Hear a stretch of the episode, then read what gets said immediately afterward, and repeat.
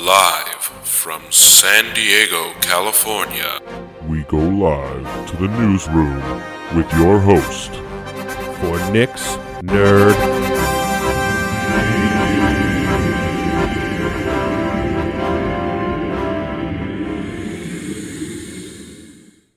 Hey, it's me, your host, Nick. And holy shit, this week's episode marks the one year anniversary of when I started this damn podcast. Can you believe it? I've made it, folks. Been how long? Shit. Yeah, we're we're at a year. I, I I personally can't believe it. We we've we've gone on a very long journey, and it's it's great to be here. And and obviously we'll we'll talk about some of that stuff a, a little later in the in the episode here.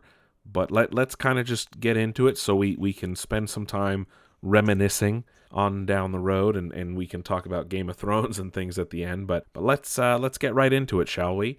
Not not a whole lot of news in the video game world this week. Not surprising. It's a bit of a dead week. We're just about a month away from from uh, uh, E3, which is the biggest event in gaming of the year. So always with a new month comes a new Games with Gold and new PSN Plus games. Uh, games with Gold on Xbox from May 1st through 31st. You can get Marooners on Xbox One and Golf Club featuring the PGA Tour is available from May 16th to June 15th.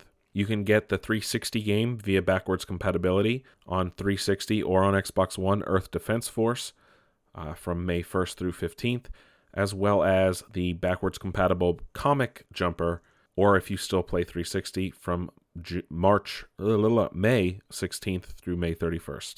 Uh, over on PlayStation for PSN Plus, you can get the original Overcooked all month long, as well as What Remains of Edith Finch. So there's that.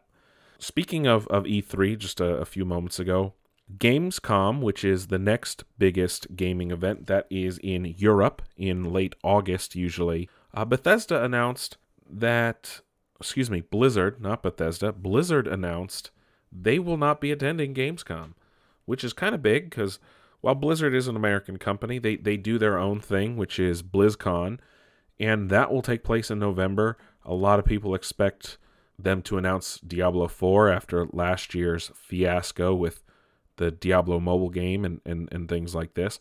However, they probably just don't want to steal any thunder away from BlizzCon, and that's why they're just going to be skipping uh, they're just going to be skipping Gamescom. No, no, no skin off their backs, really. No skin off anyone else's, for that matter. Blizzard is uh, doesn't necessarily release games on a regular release schedule like like some of the other major publishers and, and developers. So makes sense. Will they be missed? Probably. Is it that big of a deal? In the long run, no. That, that that's it, really. Uh, this is a bit of a local news, technically, uh, for me at least. Uh, is a San Diego based studio. They pretty much became famous for creating Rocket League and, and everything associated with Rocket League. They have been purchased by Epic Games. Epic plans to add Rocket League to the Epic Game Store as well as help support the game. This is really cool. Psyonix is they are a indie developer based out of San Diego as I said, and they probably have more name recognition than most indie developers do because most indie developers don't get a, a game that like takes over the world almost like what Rocket League did a few years ago. But this is good for them. It means they'll have more money to support the game in the long run. Maybe uh, be able to start some more projects and hire more people. Uh, get something something to follow up Rocket League with. Uh, granted, it will take Rocket League off Steam and other things like this and put it on the Epic Game Store. But all in all, it's a win-win for everyone and I I can't wait to see what happens moving forward. Who knows? Maybe some Rocket League skins in Fortnite or Fortnite skins in Rocket League, or some different uh, maps inspired by each other. Who knows? We'll see. We'll see what happens. This is uh this is something very unexpected, but a new Earthworm Jim game is in development. Yes, it's uh, back to the 90s we ha- we have here. Uh, it's going to be mostly from the original team, which is pretty cool except that it will be exclusive to the Intellivision Amico console that is coming out next year. The CEO of Intellivision is actually like the former sound designer for the old Earthworm Jim games. Um, and Intellivision Amico is expected to come out next year, but no word yet on pricing or or anything like that. They're going to have some games developed for it, and it, it it's supposed to be like a callback to old consoles from the 80s. It's not supposed to be like a major competitor to obviously next year the next Xbox and the next PlayStation, which are expected to drop next fall as well. So uh, it's interesting to kind of announce a console in a game when it's going to be going up against the two heavy hitters uh, for the last couple generations. Obviously, Nintendo's a heavy hitter, but they don't follow the standard release cycle like everyone else does. So that's a thing if you want to play another Earthworm Earthworm Jim game. Activision announced that they will announce the title and plotline of the next Call of Duty game before the end of June. So there, there's a plenty of places they could do that. They could do that the NBA Finals like they did last year. They could do it at E3. Hell, they could do it during the NHL playoffs. Highly unlikely, but I, I, I don't know why they said before the end of June. There's so many different things going on between now and then that it's just obviously it's just to create buzz and it's not something that they they really need to worry too much about. It's Call of Duty. It's always in the top 10 selling games for a couple months every year. They just want to draw hype. That, that's all they're doing. It's just a hype machine that they're that they're starting to turn. It is Infinity Ward's year. There is a rumor, especially like I said last week after that event with the, before the NFL draft, that it's going to be Modern Warfare 4. There's a whole slew of, of things that can go with that, but uh, we'll, we'll know in a month and a half essentially what, what this year's Call of Duty will be. No no surprise there though, really. Uh, Ubisoft is teasing some site, sort of announcement related to Ghost Recon for this upcoming Thursday the 9th at 11:30 a.m. Pacific.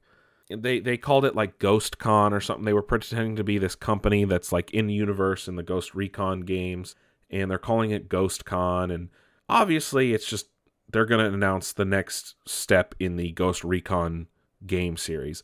I got Wildlands. I had a lot of fun with it. It was open world the first time the series had really done that. It was squad based almost, uh, focused on on it recommended at least not focused, but that you get like people to play with you. And it took place in like I want to say Bolivia, South a South American country taken over by a Mexican drug cartel. Huge map. It was awesome. A lot of stuff to do, a lot of customization options, a lot of different missions. Uh, when the game launched, it was kind of clunky, especially with like flight and driving was not not easy to do. But it, it had a similar approach to games as it reminded me a lot actually of the mercenaries games where you know you have to like hunt down certain people on uh, to unlock certain sections of the map and you you kind of it's a tiered system of, of enemies to get to the top uh, almost kind of like how assassin's creed did with odyssey lately uh, very similar. I mean, obviously they're both Ubisoft, so it makes sense. But the really cool thing that they added in like year two is they added like a little side mission where you could hunt the actual predator with the predator music, and it was hard as shit. It was really fun though. Uh, and then they also added in year two, which caused everyone in an uproar. We actually talked about it on the show to think that Splinter Cell was coming back, but they added some Splinter Cell stuff to Ghost Recon Wildlands where you could play as Sam Fisher and or do a mission with him and things like that. So that that's everything they did in that. I I'll, I'll be shocked to see if they don't do open world again because that that's kind of like the story they were hinting at that the next big thing would be happening. But I would hope it's open world again. I hope they stick mostly to the same structure that they were doing because that would uh, that fit. That really fit. It was the first Ghost Recon I really played and I really enjoyed it because back in the day when it came to Tom Clancy games, because Ghost Recon is Tom Clancy, I was mostly I had only really played the Las Vegas games, and those were really fun. Single player experiences, linear stories, not open world, anything like that. I was really upset when Siege was not a single player or anything because that game had been in development for a long time. It had changed ideas quite a number of times as well before final release.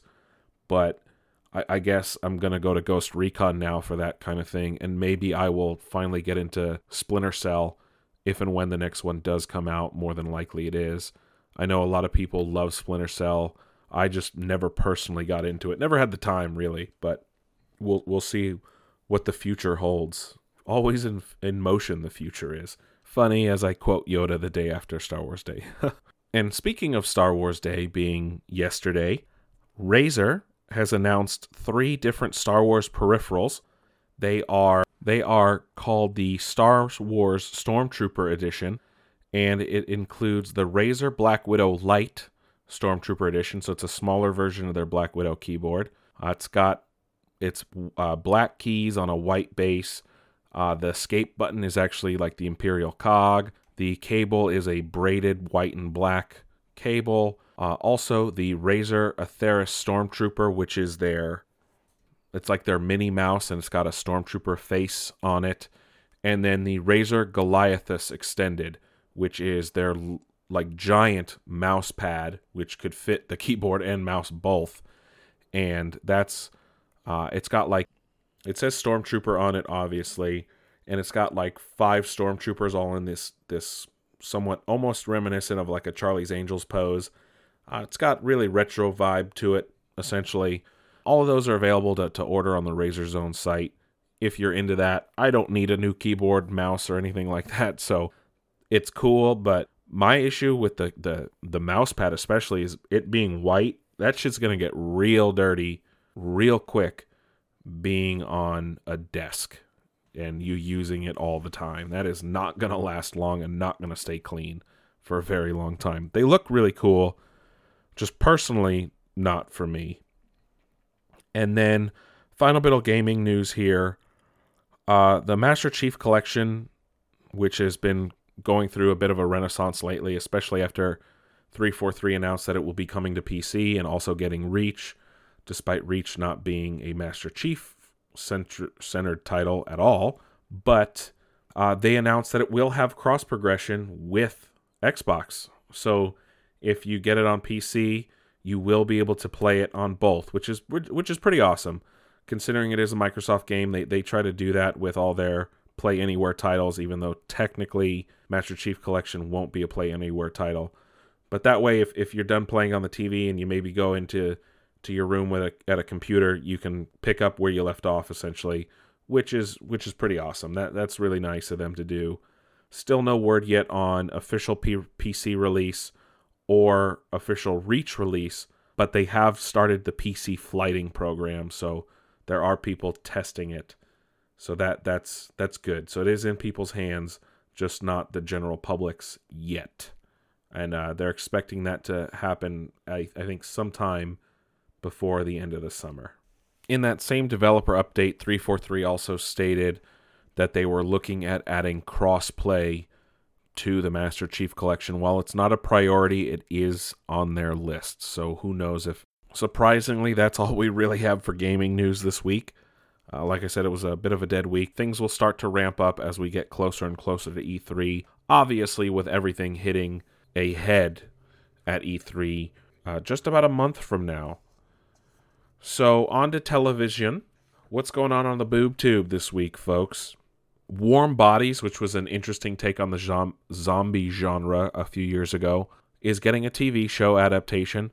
Uh, Warm Bodies sto- starred Nicholas Hoult, uh, Teresa. I don't remember her last name, but she's been in, in some other movies.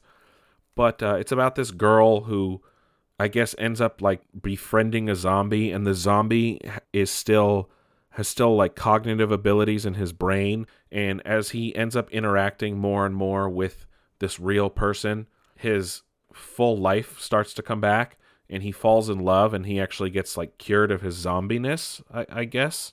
It, it's an interesting take. Rob Corddry's in the movie too, now that I think about it. And uh, it's an interesting dynamic on the zombie genre, showing that maybe these people can be cured and they're just like cold and need to be brought back to life. I don't know. It was really funny. I liked it. I know it wasn't a great movie, but I wonder how uh, how that will work in TV show form. I'm excited to at least give it a shot. Uh, Westworld announced, or HBO, I should say, announced that Vincent Cassel will be joining Westworld as a new villain in season three. Vincent Cassel, uh, more people probably know him as the Fox in the Oceans movies. He was the main antagonist in Oceans 12 and then a, a minor antagonist in Ocean's 13. Uh, you might also know him from a French movie called La Haine, La Haine, La Hate, or something. It was a- along those lines. I can't remember the, the exact title offhand, but it, it's a great French speaking movie. Yeah, if you like foreign films, it's a good one to watch. Uh, came out in the early 2000s, late 90s. For fans of The Twilight Zone, CBS announced that it has been renewed for a second season before the first season even concluded. So uh, good on Jordan Peele for producing yet another masterpiece. Very, very excited for him. And then uh, it was announced this week that Phil Lord and Chris Miller have signed a five year deal to oversee Sony's Marvel TV universe. Uh, this is per the Hollywood Reporter. Uh, to oversee Sony's Marvel TV universe in regards to like Spider Man and things like this. Phil Lord and Chris Miller, of course, directed Spider Man Into the Spider Verse. They directed the Lego movie. They helped write and produce the Lego movie 2. Uh, they did La- uh, Last Man on Earth on Fox, a lot of different shows. So they, they know about comedy. They know about superheroes. They were attached to the Flash movie at one point. They were pretty much the directors of the solo movie for 80% of its production cycle. They, they, they, they've been around the block. So I, I think this is a, a good pick because Spider Man needs to have a little bit more comedy in it than, than some of the other superheroes. I, I think they'll be a good choice for this. So, speaking of comedy, never to be gone for too long, Simon Pegg and Nick Frost announced that they will be developing the book series Rivers of London for TV. Uh, no word yet on if it's going to be an international. Uh, more than likely, it's going to be internationally broadcast. Uh, no word yet on if it's going to be like a BBC production or uh, like British mainly production or or somewhere here in the U.S. as well. But uh, look for that in the next year or so. Uh, it's about like a supernatural detective or uh, where gods or uh, something about a detective work and gods living amongst amongst humans. I, I don't know the full details. They didn't say too much. I've never read the books. I'll I'll give it a shot to watch when, once it comes out. Love Simon Pegg, love Nick Frost, uh, especially the work they did in the Cornetto trilogy with with Edgar Wright. But he's not involved in this, so it's going to be more like when Simon Pegg and Nick Frost just did that uh, show Spaced back in the day. Hulu announced, and obviously with their now bigger uh, uh, partnership with Disney, you might say, they announced a new Ghost Rider show. Uh, it will have Gabriel Luna back as the Robbie Reyes version of Ghost Rider. But what's really weird is that it will not be connected to Sh- Agents of S.H.I.E.L.D. in any way, despite the fact that that's where Gabriel Luna first started the role. I don't know, it's kind of weird that they would do that but not have them connected. I mean, I get it, but at the same time, it doesn't make sense at all, really. I don't know. Really don't know. I'm excited anyway. He was a cool version of Ghost Rider. It was a different take than the Johnny Blaze version. But we'll see what Hulu does with that show if and when it, it actually starts. Um, and then just to round out TV, yeah, not a lot going on in TV land anyway either. Um, we'll talk about Game of Thrones here a bit, and then obviously we'll do a full recap of the show, uh, of the episode, I should say, a, a little bit, a little bit later. And uh, the episode, a lot of complaints coming out from people. I I thought this too when I was watching, but it was very dark, like darker than most Game of Thrones episodes, and it, it just it didn't look right on most TVs. Um, from from stuff I saw online, it it had a lot of tweets going out about it. I even said something to my friend when we were watching, like something's going on that this is like it, it's it's way definitely way too dark. Luckily, it didn't detract too much from the episode. You could still see mostly what was going on, but I mean, it, it was it was dark. But despite the fact that it was really dark, it was still the most watched episode of Game of Thrones ever at 17.8 million viewers total. It was the most tweeted about scripted TV episode ever, so not just Game of Thrones, but like all of TV in history at 7.8 million tweets. And it was probably one of the uh, best action sequences I've seen on film. I know it was considered one of the longest single action sequences f- uh, filmed next to like Helm's Deep, and it's supposed to be longer than that from the Two Towers and like any other battle sequence. So that that's just it was just insane. And granted, we still have like three more episodes to talk about, including one tonight. So I, I don't know what's going on. This show is moving again at like a a cheetah's pace at, at this point. Um, but again, stick stick around uh, till the end of this week's Nick's Nerd News to get a my recap of the episode. But that that's it for for TV. Let's move on. Let's move on over to that silver screen. The things they do in Hollywood, and that's the movies, folks. I don't know what the hell I was doing right there. John Cena has joined the cast of Fast and Furious 9, which will be directed by Justin Lin uh, and will also be penultimate Fast and the Furious movie. John Cena seems to be taking The Rock's place as The Rock will not be back for the next installment. Uh, that is expected to release a year from now, which I don't know how that's possible since they should be filming right now if they want to come out a year from now, especially a movie that requires special effects like it does. But I, I don't know. And then uh, there was also reports sticking with the, the Fast franchise here that Keanu Reeves has quietly joined the Hobbs and Shaw movie, which is supposed to come out this year. So either he did his stuff already in the past and news is only leaking now, or this was done in in in reshoots. And uh, there were rumors that he would be playing a villain, but we'll know in August when the movie comes out. I mean, we haven't had any new trailers released since since like the Super Bowl, so I don't know what's going on with that movie. Uh, we got some official news on Fantastic Beasts 3, and it was delayed recently, so but now it won't be coming out until November of 2021 so we have a, about a two and a half year wait before the next Fantastic Beast movie comes out. That's that's that's nuts. I hope Ezra Miller gets the Flash done in that time because I'm I'm really tired of waiting for that fucking movie at this point. F. Gary Gray, uh, the director, what did he do? Fast Eight and some other movies. He's uh, currently working on a Saints Row movie. Can those movies? Can those games be turned into a movie? I mean, they started as like a a clone of, of Grand Theft Auto and then just devolved into pure madness. But I don't know. I wonder where they would go. Would they like start with what they do in the later games? Would they start with the earlier games? I it'd be interesting to see. There's a rumor going around that Guardians of the Galaxy 3 is expected to start shooting next year for a 21 release. So that means it seems like James Gunn would film his Suicide Squad movie and then go right on to do Guardians of the Galaxy 3 which I hope has Thor in it after uh, what happened with Endgame. Uh, sp- minor spoilers there. I mean, it's been a couple weeks. You, you, the spoiler ban is is lifted, especially after the Russo brothers said it's been. Uh, you can talk about spoilers openly now. Uh, speaking of James Gunn and the Suicide Squad, David Dastmalchian, I, I think that's how you say his name, uh, has joined the Suicide Squad movie as Polka Dot Man, who is a very obscure Silver Age Batman villain who had uh, the ability to take polka dots and pull different weapons and use them as weapon. Uh, he's a crazy villain from the old Batman comics. Um, you might know him. Uh, he he's been in the Ant Man movie, so he's from the MCU. Uh, he was in the Dark Knight as a one of the cops that helped the Joker. He's he was in Gotham as uh, one of like the worshippers of of Jerome. Hell, he was even in the Flash as uh, Abracadabra. So he he's been around the comic comic book movie world for quite a while, and now he's going to be joining the DC extended universe to go along with his Marvel Cinematic Universe roles. And uh, also on top of that, a newcomer Daniela Mel- Melchior has joined as a female version of Ratcatcher and will somehow be connected to Idris Elba's character, uh, who is yet to have been announced officially. I don't even think they've officially announced that he's in the movie. But anyway, that's what we're expecting.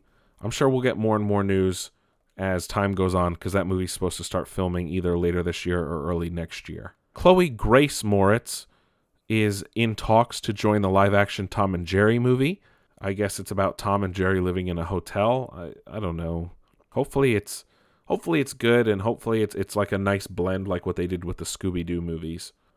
Quentin Tarantino was giving an interview as he ramps up for his new movie Once Upon a Time in Hollywood. Says that his Star Trek script is written. Uh, looks like it might be closer to being made than than previously thought. Uh, but he said to expect to hear more once he's done doing things related to Once Upon a, a Once Upon a Time in Hollywood. So it might be a couple months before anything happens on that front. I got some news regarding Indiana Jones 5. Jonathan Kasdan is no longer writing Indy 5. Uh, it, it is now apparently being written by Dan Fogelman, uh, who is the creator of This Is Us. I, I don't know, I don't watch This Is Us, but hopefully there's some lightheartedness because I, I just know that's a drama show and people like cry all the time when they watch it. So I I hope he knows what he's doing for Indy. I mean, he's got a successful TV show, so one would hope that he can write an Indiana Jones movie.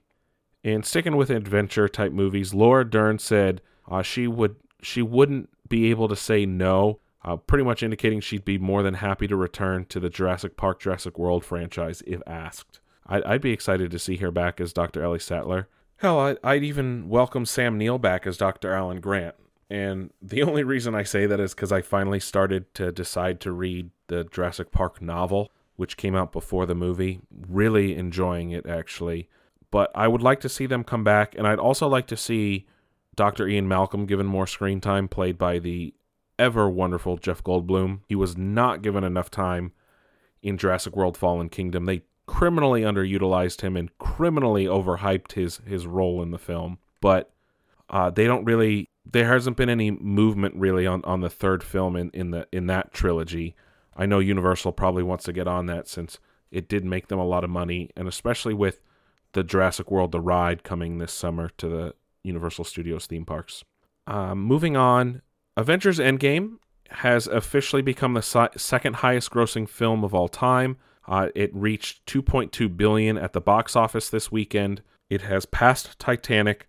It has passed the other Avengers movies and will more than likely pass Avatar before its run in theaters is out, which would give Disney like a, uh, quite a few movies in the top 10 of all time highest grossing films, especially now that they own Avatar. And those movies are, are going to be the, the sequels to the original, to the, the first Avatar movie are not far away at all. But that is something to look out for in the future. Uh, we'll see. Time will only tell if Detective Pikachu is able to knock Avengers off its its perch at number one. And uh, we got a trailer for the Sonic movie this week, and oh my god, kill it with fucking fire! Sonic looks atrocious, like god awful. Doesn't look like Sonic. It's got he's got weird human teeth.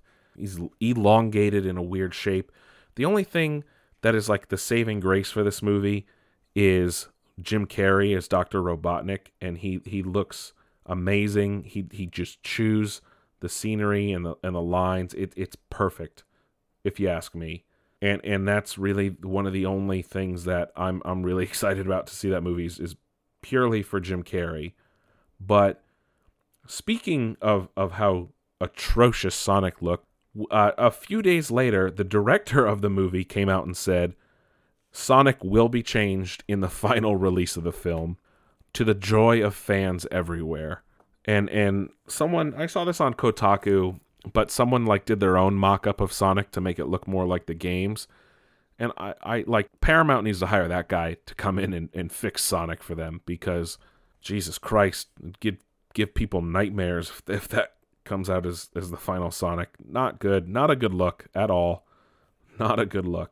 And, you know, I, I didn't mention it was Star Wars Day yesterday, and, and we lost a, a, a Star Wars great this past week, and, and that was Peter Mayhew, the star uh, of Star Wars. Uh, he was Chewbacca in all of the films up until The Force Awakens. Granted, he, he didn't portray Chewbacca the whole time in Force Awakens, but for some part of it, and a lot of heartfelt messages came from fellow crew members and Lucasfilm and George Lucas and things like this. And it's a shame when we lose someone like that. And I, I hope he's up there celebrating with Carrie, and they're they're having a, a, ball of a time. He will be missed. He was someone I, I always saw it at the conventions when I would go. Didn't get a whole lot of love from fans, obviously, because a, a lot of people didn't recognize him outside of the costume. But uh, always willing to chit chat with fans and things like this. He he was just a a pure delight of a human being. Great, great person. Great person. Really nice. It's a it's a shame that he's gone, and hopefully, uh, his memory will live on with the the new actor who's taken over as Chewbacca, and I know he'll he'll do him justice.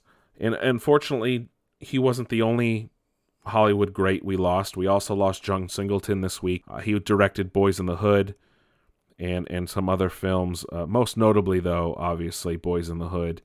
Uh, he did pass away this this week. young man, only 51, and uh, it's unfortunate that we lost a great director like that because uh, he also directed, you know, Too Fast, Too Furious, Higher Learning, Four Brothers. I know a lot of people like that movie. American Crime Story, Empire. Uh, he created the FX series Snowfall. So it's uh it's unfortunate we lost someone like that. A, a great director is gone, and unfortunately we won't get any good, amazing material out of him any longer. So just keep keep those those people in, in your minds and check out some of their their works to to keep their memory alive, essentially. But that's it for movies.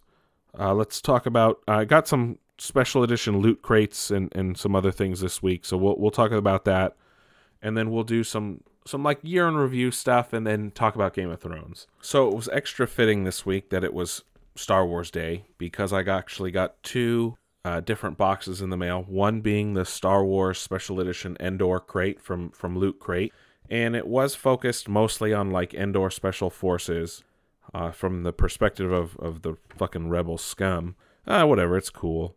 Uh, but it came with some awesome gear. It came with a uh, like a camouflage poncho that has like rebel special forces insignia on it and uh, some phrases written in Aurebesh, which is the Star Wars alphabet. Uh, this really cool uh, hat that's got like this camo color and a, a different, I guess it's the special Rebel Special Forces logo.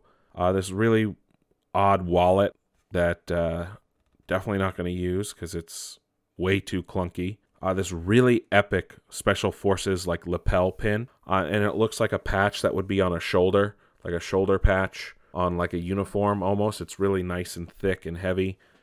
And then it comes with a uh, awesome like Star Wars Rebel Special Forces hoodie. So that was a special edition box uh, that finally arrived this month. It was a one-off. It's not like part of the normal subscription or anything.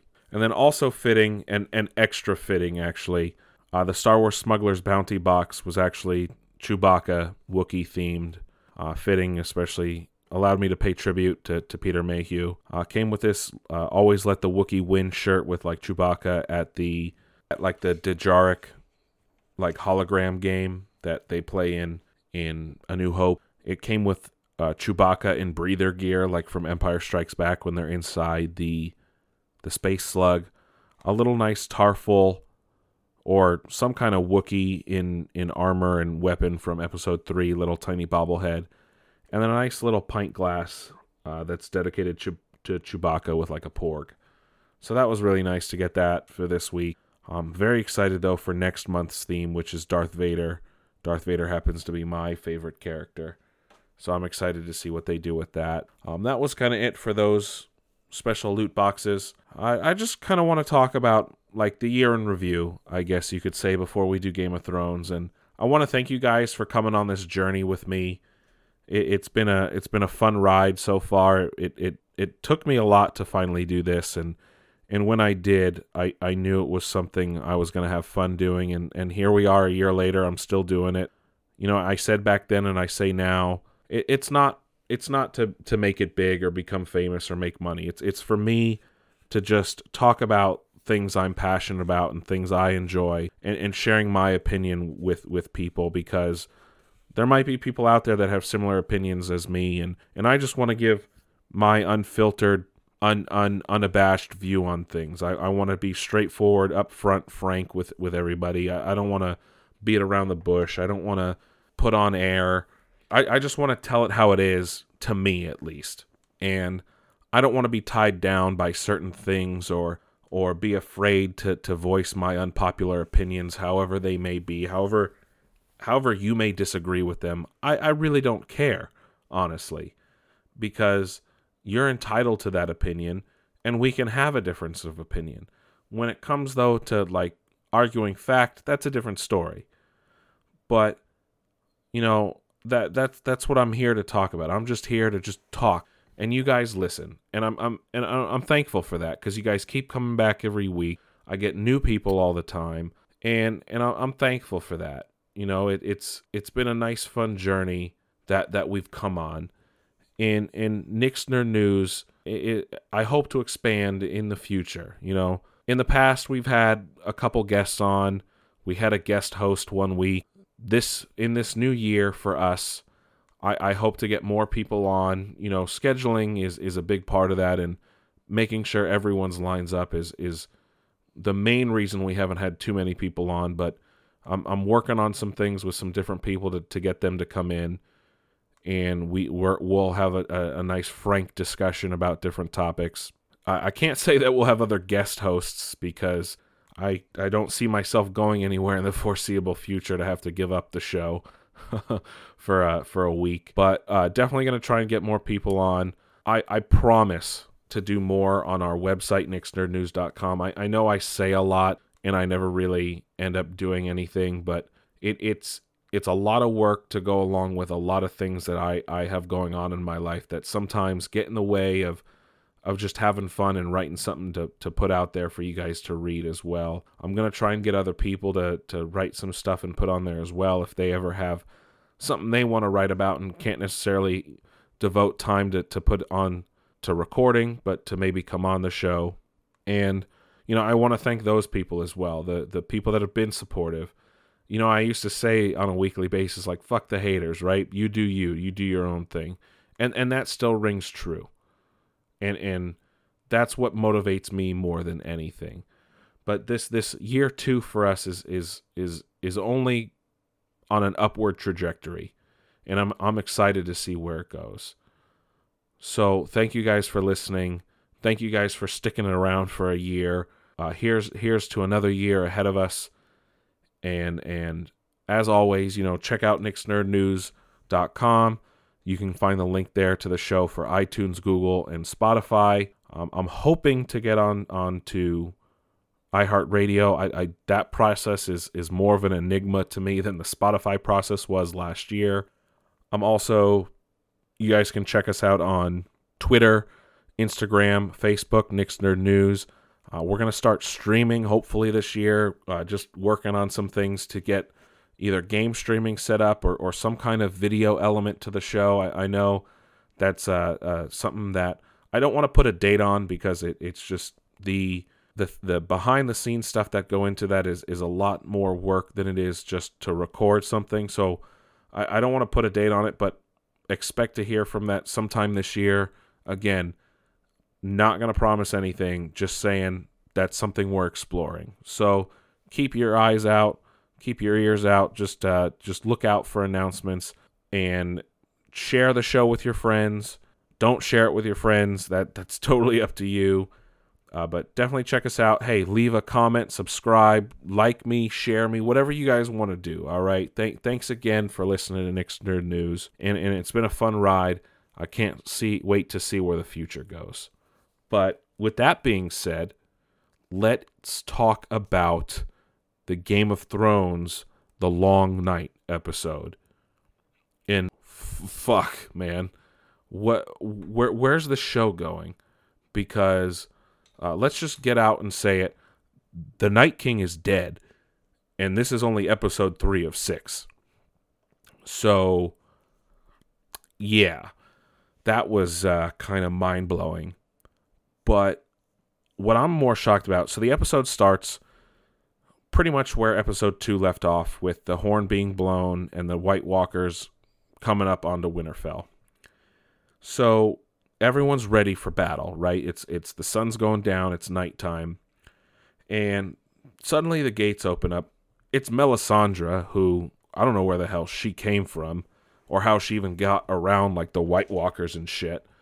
But she shows up, throws everyone into like a tizzy, tizzy Davos, Gendry, a lot of people hate her and she shows up, but she helps inspire the Dothraki, I guess, because she lights their swords on fire, you know, with her Lord of Light magic.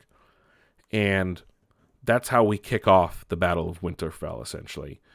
Thousands of Dothraki some other people, Jorah and Ghost, just go riding into the blackness, like the dark, and go on to fight the the not the not the White Walkers, but the the whites, the dead people. And meanwhile, while this is happening, Jon and Dany take off on the dragons to go up on a perch and assess the damage. And you just see this wave of light just disappearing into the darkness. And it's clear that pretty much all of the Dothraki, at least what looks like all of them, are killed. And then you see Jorah riding back towards Winterfell and the rest of the army. Nowhere, though, to be found is Ghost. And I, I don't know what happened to Ghost, but that's the last you see of him for the whole hour and a half of what this episode was. So, yeah, I, I, Ghost has been a complete waste this season. So, I, I, Ghost has been a major part of the show, at least in the beginning and the last few seasons. I understand that it costs money to to render a large wolf in lifelike CGI, but it's a shame that that he's been essentially done dirty this these last couple weeks. Um, meanwhile, then the whites show up, like rush up to Winterfell, and this is where like I just lose track of everything. I, I don't know if if Jaime dies. I don't know if Brienne dies because it looks like she dies because she just gets like attacked by all these whites.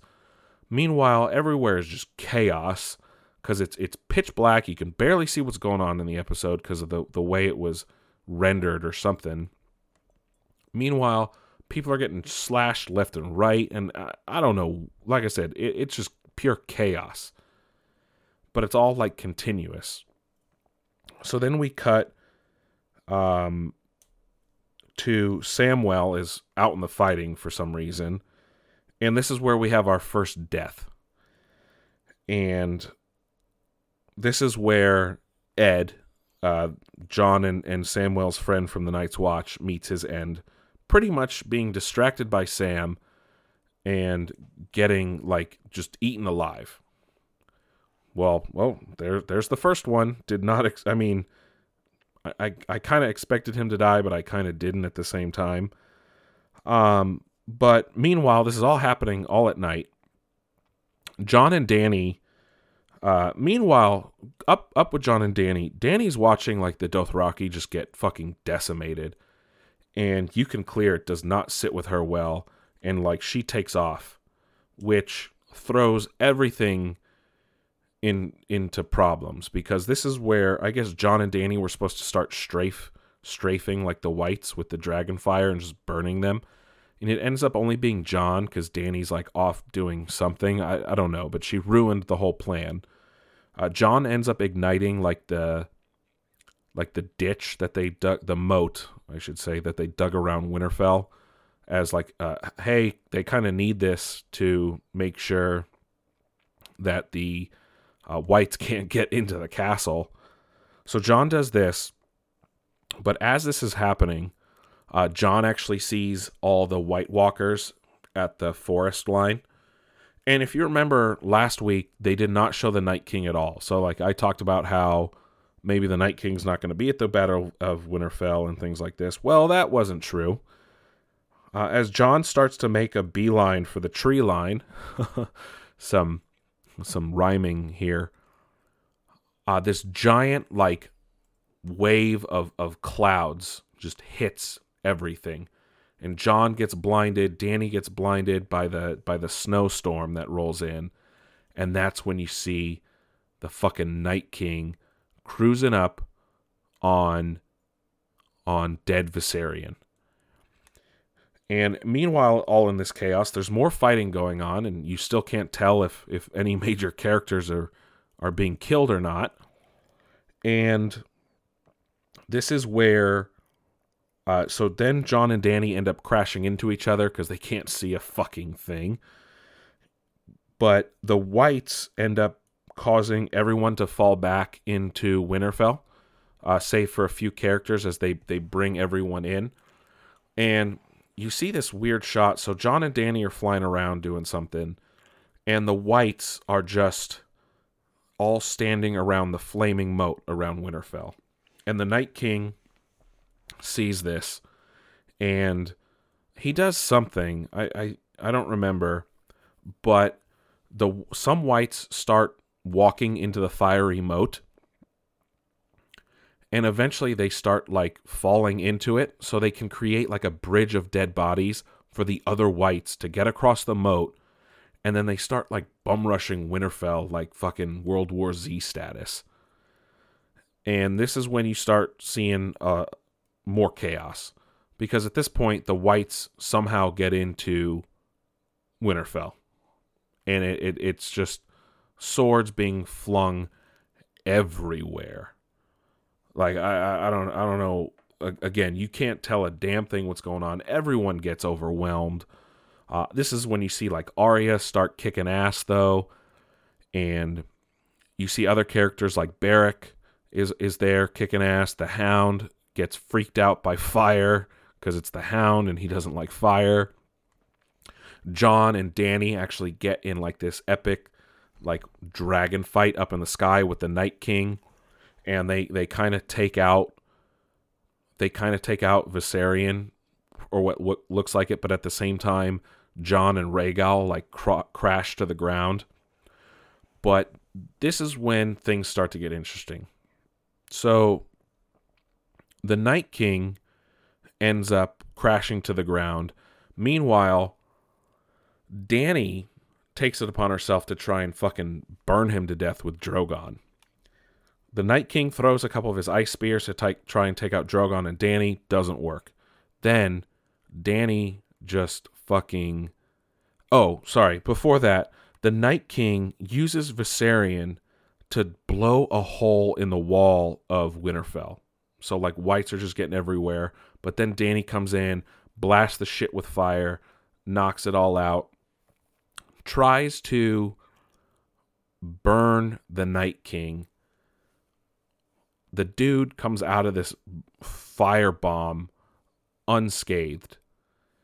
And this is where Jon comes up to try and fight him. Jon, I don't know what happened here, but the they're they're like in this stare down, and the Night King raises his arms like he does, and then pretty much all the dead warriors and all the whites that weren't officially dead rise up. So all the dead Dothraki, the dead Unsullied, the dead wildlings, dead northerners that that had all died fighting, all rise to the dead and are just staring. And Jon's kind of allowed to walk through them. The Night King just starts walking towards Winterfell. And this is when uh, Dany lands and she hops off the dragon to kind of find Jon. Jorah shows up, and at the same time as the Night King like disappears into into Winterfell, which is insane that that happened at all. But uh, he walks into Winterfell, and Drogon starts getting like like mounted by like hundreds of whites and like flies off and shakes them off. Meanwhile, like Dany's kind of alone. Jorah shows up and starts just taking them all out. And unfortunately, Jorah does not make it. Jorah is overpowered and killed. And it was sad to see that happen, especially the same day as Avengers Endgame, because Jorah is one of my favorite characters, and he did not live through the Battle of Winterfell.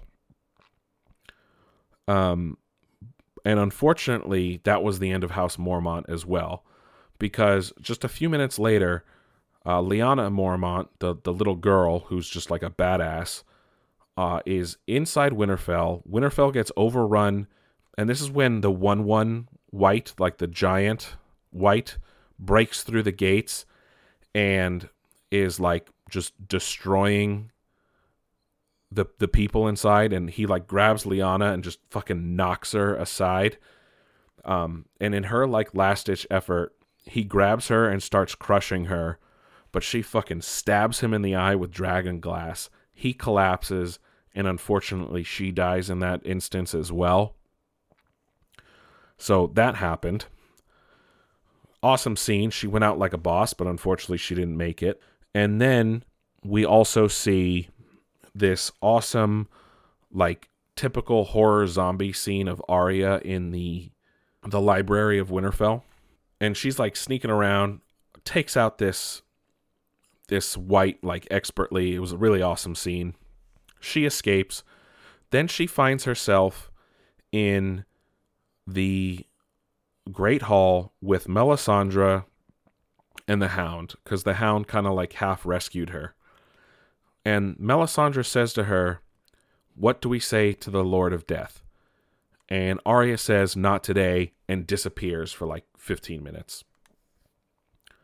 Then we cut to, you know, all the people in the crypt. So Sansa, Dany, Tyrion.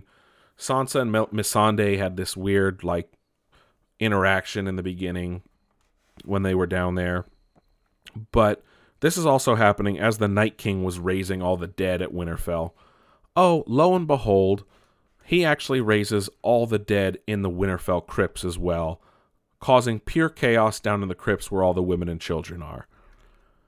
Tyrion and Sansa were supposed to have a like an action sequence, I guess, down there. That got cut. Instead, it just showed them like hiding b- behind a coffin. And I don't know how many people died down there because I don't know how many dead Starks are buried in the crypts, but they make it out. And then then we cut to I guess Viserion didn't get killed by Drogon and Rhaegal, but he lands in like the like the open area of Winterfell and Jon's trying to get to the Godswood because that's where Theon and Bran are because he know that's where the the Night King is going. Jon gets like stopped by Viserion, like he can't take him out for some reason. And essentially what happens next is we see like the last stand of Theon and his men. And they're all fighting the whites. Everything stops. Theon's the last man standing with with Bran. And this is when the fucking White Walkers and the Night King walk in. Just like chilling. And Theon picks up a spear and in a last ditch effort and like Bran says something to him about like thank you, something I don't know, something like that. And Theon takes the spear, runs at the Night King, only to be stopped in his tracks and killed. So we lost Theon. Then we cut back to the Hound and oh wait sorry I didn't mention Beric was involved in the Hound and Arya getting to talk to the Red Woman and this is where Beric died dude got overpowered honestly I thought like he got stuck in the hallway with like a bunch of whites because he was trying to stop them, and somehow he ended up in the room with them. I, I don't know what happened, but Beric died as well. I don't really care about Beric. He's okay. The dude died like a hundred times and only came back like a hundred times. So, Red, uh, the Lord of Light magic, whatever. But back back to the the Godswood where Bran is. The Night King walks up, about to fucking stab Bran, and then out of nowhere, and I'm telling you, out of nowhere, Arya comes flying out of out of the darkness with her cat's paw dagger in hand. You know, it's Valyrian steel. Night King fucking grabs her by the throat. She drops the cat's paw dagger, catches it with her other hand, fucking guts the Night King. Yes, the Night King got killed by Arya pulling some badass, like, assassin move. All the whites collapse.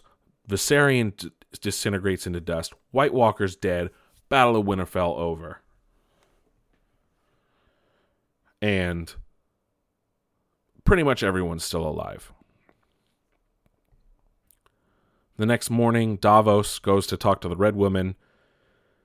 Doesn't get a chance as she takes off her necklace and starts to age and wither away and dies in the snow. So that whole episode took place over one night. Pretty much all the armies are decimated. And this is where the Battle of Winterfell ends with the Night King dead. and there's three more fucking episodes to go. I don't know what the hell's going to happen now. I'm really lost. I have no idea how things are going to go. But this is now who we've lost. Jorah is now dead. Lyanna Mormont is dead. Beric is dead. Theon is dead. And that's pretty much it. Ghost is still MIA. Maybe he'll be in tonight's episode. Uh, Jon is alive, obviously. Sansa alive. Tyrion alive. Dany's alive. Brienne's alive. Jaime's alive. The Hound is alive, which means Clegane Bowl is still on for now. And uh, Grey Worm and Missandei are alive. So a lot of people thought they were going to bite the dust too. But honestly, I thought it was a fucking cool, despite the fact that you couldn't really tell what the hell was going on the whole time. I know I, I misremembered here a bit. It is a week after, and I didn't really rewatch, but yeah, I don't fucking know what's gonna happen next week with uh, with what's supposed to be another hour and a half episode. But Battle of Winterfell, The Long Night was great. I'm still shocked the Night King's fucking dead. Did not see that coming. So my only question at this point how are they going to take on Cersei, the Golden Company, and Euron's fleet? I don't fucking know. But that's Nick's Nerd News. We'll talk about that next week. And uh, next week I'll have a hopefully I'll have a Detective Pikachu review. I'm going to try and see it this weekend despite it being Mother's Day. And Rage 2 we'll talk about in 2 weeks cuz that comes out after we record next week. But uh, thanks again for listening. Thank you guys for sticking around for a year. Thank you to all people that are new. Let's bring in some more people. And uh, I'll catch you guys on the flip side. Uh, excited things are on the horizon for Nick's Nerd News. So have a good one.